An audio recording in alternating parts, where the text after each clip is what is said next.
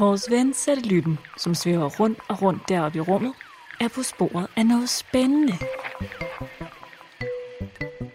Man spiser dem om sommeren, og de er meget søde. De kan smage jordbær, mango, chokolade og fløde. De kan smelte i varmen, og børn spiser dem i litervis. Søger efter is. Er I klar derude? I dag skal det handle om is. Du har nok hørt sådan en lyd før. Det er nemlig sådan, det lyder, når man skal have noget koldt at drikke. Noget med is i. Is, is, is, is. Der er rigtig meget is her i verden. Hele bunden af jordkloden er faktisk dækket af is.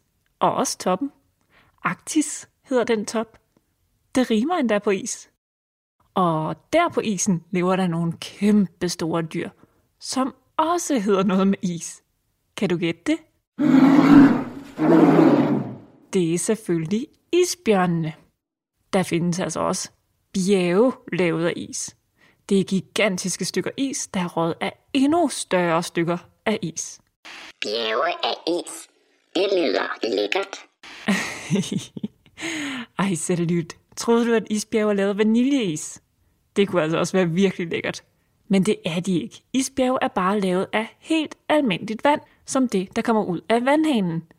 Og som er det, som isterninger også er lavet af. Og så flyder de jo så også rundt i vandet. På mange måder er isbjerge altså helt det samme som isterninger. Her i Danmark kan vi desværre ikke finde nogen isbjerge, Men et glas med isterninger, det kan man godt få. Og næste gang du får sådan et, så kan du jo tænke over, at det er et lille, lille, lille bitte isbjerg, du har lige der. Er det ikke sjovt? Noget, som du helt sikkert også synes er sjovt, det er at spise is. Der findes jo mange lækre slags. Vaniljeis, jordbæris, slåsejs, softice og sodavandsis. Der er næsten ingen grænser for de typer af is, der findes. Måske jeg endda har en i fryseren herover. Hmm, lad mig se. Yes, der var en. Mm. Jeg elsker bare is. Kan du også godt lide is? Og vidste du godt, at man spiser is over stort set hele verden? Der er altså rigtig mange mennesker, der elsker is. Men hvor kommer alt det is egentlig fra? Ja. Det er jo et rigtig godt spørgsmål, Sandlyt. Is opstår, når noget vand, mælk eller fløde bliver rigtig koldt. Og for at blive det, så skal der minusgrader til. Du ved, det der, hvor vejret udenfor er så koldt, at det sner. Men frygt dig, man kan også lave is, selvom det ikke sner. For der findes jo heldigvis frysere og ismaskiner. Og de kan lave minusgrader, så den flydende væske skifter form. Det bliver fast, og når det er blevet fast, så har man is.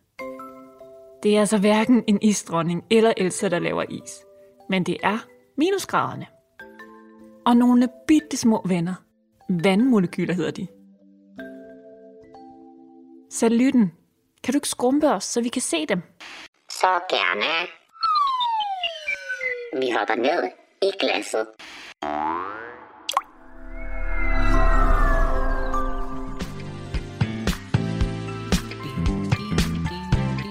Au, Vanja. Du trådte mig over tæerne. Undskyld, Ivan, det er bare så dejligt at danse. Velkommen til festen. Du kan roligt puste danseskoene og komme i gang, for der er i hvert fald gang i de bitte små molekyler, som danser rundt mellem hinanden og holder hinanden i hånden. Du tror det nok ikke, men vand er lavet af nogle bitte, bitte, bitte små slags brikker, som hele tiden bevæger sig mellem hinanden. Ind og ud og ind og ud. Dubidubidubidup. Indtil Jeg kan ikke danse mere. dansen er altså gået i stå nu. Der er ikke én, der bevæger sig. Det er fordi, det er blevet koldt. Så koldt, at Vanja Ivan og alle de andre ikke længere kan danse. Det er nemlig blevet minusgrader. Og kan du så gætte, hvordan vandet i glasset ser ud nu? Rigtigt. Det er blevet til is. Og det bevæger sig ikke ud af stedet. Skal vi ikke se, om vi kan få dem til at danse igen? Så prøver vi lige at skrue lidt op for varmen og musikken. Og se nu.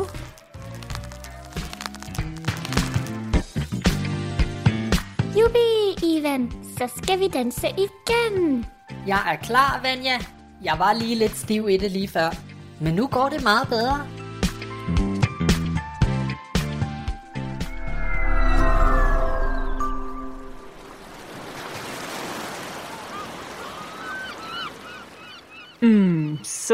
Og varme. Det er så skønt her på stranden. Det er lige ved at smelte i solens varme. Men hov, min is smelter der vist lidt hurtigere. Ser du, is skal jo nemlig være i en fryser, hvor der er minusgrader. Så når du går ind i en isbutik, så den der store boks, som du vælger isen fra, det er faktisk en fryser. Bliver man så kold som en is af at spise is? Nej, nej, ikke over hele kroppen. Men isen, den bliver hurtigt varm til gengæld. Så snart isen kommer op af fryseren og ud i den varme luft og ind i din varme mund, så smelter den. Dryp, dryp, dryp. Åh oh, nej, ned på din hånd. Og ups, også ned på bukserne. Ja, man kan altså godt nå at spise en is, inden den smelter. Men så skal man være ret hurtig. Men pas lige på ikke at spise den for hurtigt. For så kan du få hjernefrys. Hjernefrys. Åh oh, nej, det lyder farligt. Ja, det lyder farligt. Men bare rolig, hjernen fryser ikke til is. Den reagerer bare på, at den øverste del af din mund bliver alt for kold for hurtigt. Og så går det heldigvis hurtigt over igen. Men det gør lidt ondt i hovedet, lige når det sker. Og for at det ikke skal være løgn, så kan man jo faktisk også godt få lidt ondt i maven, hvis man kommer til at spise for mange is. Har du måske prøvet det? Eller er du sådan en af dem, der har sådan en helt speciel ismave, hvor der bare altid er plads til flere is? En ting er i hvert fald helt sikkert. Der kan ikke være mere is ned i min mave lige nu. Men det smagte godt nok godt. Tusind tak, fordi du vil med en tur ind i isens kolde, men smagfulde verden. Og også tak til dig selv, Lytten. Du er nu en god ven at have. Hej hej! Hej.